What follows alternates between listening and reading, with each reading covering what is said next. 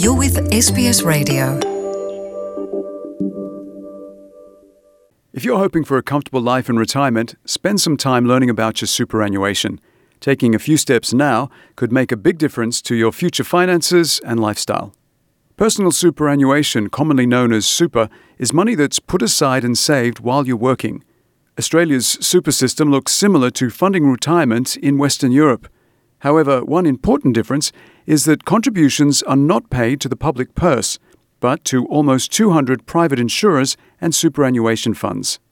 Ali, who came to Australia only two months ago, admits he's bewildered by Australia's complex superannuation system. It was actually a surprise for me.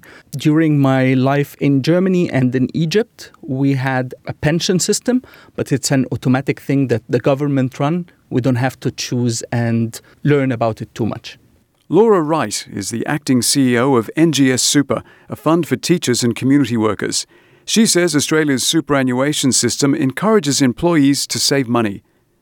These savings are separate from the modest payments provided by the age pension, which serves as a safety net for all Australians. When people retire, they will have money in a superannuation account which they can take as a lump sum or they can draw it down weekly or fortnightly like their own private pension.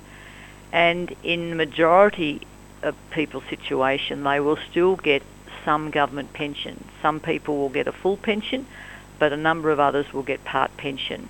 There are many other ways of saving money for retirement, but superannuation funds have special benefits. Laura Wright explains. There's obviously many ways you can save for retirement. You can put money in the bank, you could buy shares and property but the government actually encourages saving through super because they give these savings favourable tax treatment.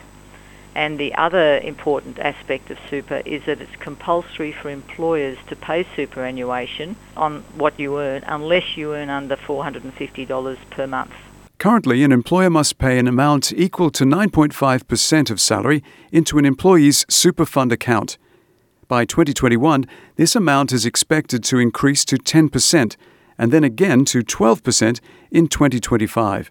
But it's not only employers who can make contributions, employees can contribute too. And Laura Wright says small personal contributions made early in life can have significant benefits when retirement comes around. Each week you said, I'll have one less cup of coffee and I'll put $3.50 into my superannuation account. And you start in your early 20s, and you did that every week until your retirement age, let's say around 60 that $3.50 per week will give you an additional estimated amount of about $25,000. Individual contributions to super funds are pooled with other members' money and invested by professional investment managers in various ways. The annual investment gains are then distributed among the members of the fund. When the time comes to retire, the money saved in a super fund can be taken as a lump sum, a regular income stream, or a combination of both. Laura Wright says there are important government age criteria before super savings can be accessed. If you're born after 1 July 1964, you cannot access your super until you're 60. So it's quite clear that superannuation is definitely there for the long term, for, for retirement. If you're wanting to save for other things, you need to do that outside of super.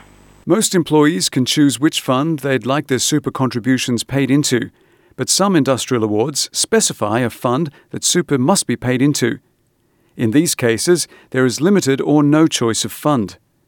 Consequently, changing jobs can sometimes result in having more than one super fund. Keeping your superannuation in one account saves money on multiple fees. It also provides greater control over retirement savings. If you already have three or four funds, it's so much easier now to put those funds into the one that you prefer each fund has fairly simple ways of helping you consolidate into to your preferred fund, or you can go through the Australian Tax Office and your MyGov account because the tax office has a record of all the funds that you have and through that site you can consolidate into one fund. You can find out how much money you have in your super account at any time. You can log into your member only area at any time and see what's in the balance of your superannuation account. You can see well, where your money is invested, what your levels of insurance cover are if you have insurance. Australian citizenship is not required for joining a super fund. main criteria is once you're employed and you're earning more than $450 per month, your employer will need to pay into your super fund. And language help is available from various institutions for migrants and recent arrivals. The Australian Tax Office provides basic information that's both written and video about super in a range of languages. The Australian Securities and Investment Commission also has information in other languages. Now there are some funds with a higher number of workers from migrant backgrounds. Some of those would also provide basic information in key languages. After doing some research online, Ali found what he believes is the best performing fund for his superannuation contributions. But he says the final decision was not easy and that he would have liked greater transparency in choosing a fund. It will be even better if an independent committee looks into the fund performance over 5 and 10 and 20 years and give a transparent ranking for them. Ali says he'll start making personal contributions to his super as soon as he can afford it. With the average Australian expecting around 20 years of retirement, he wants to save as much money as he can in the course of his working life. Enjoy more stories in your language by visiting sbs.com.au.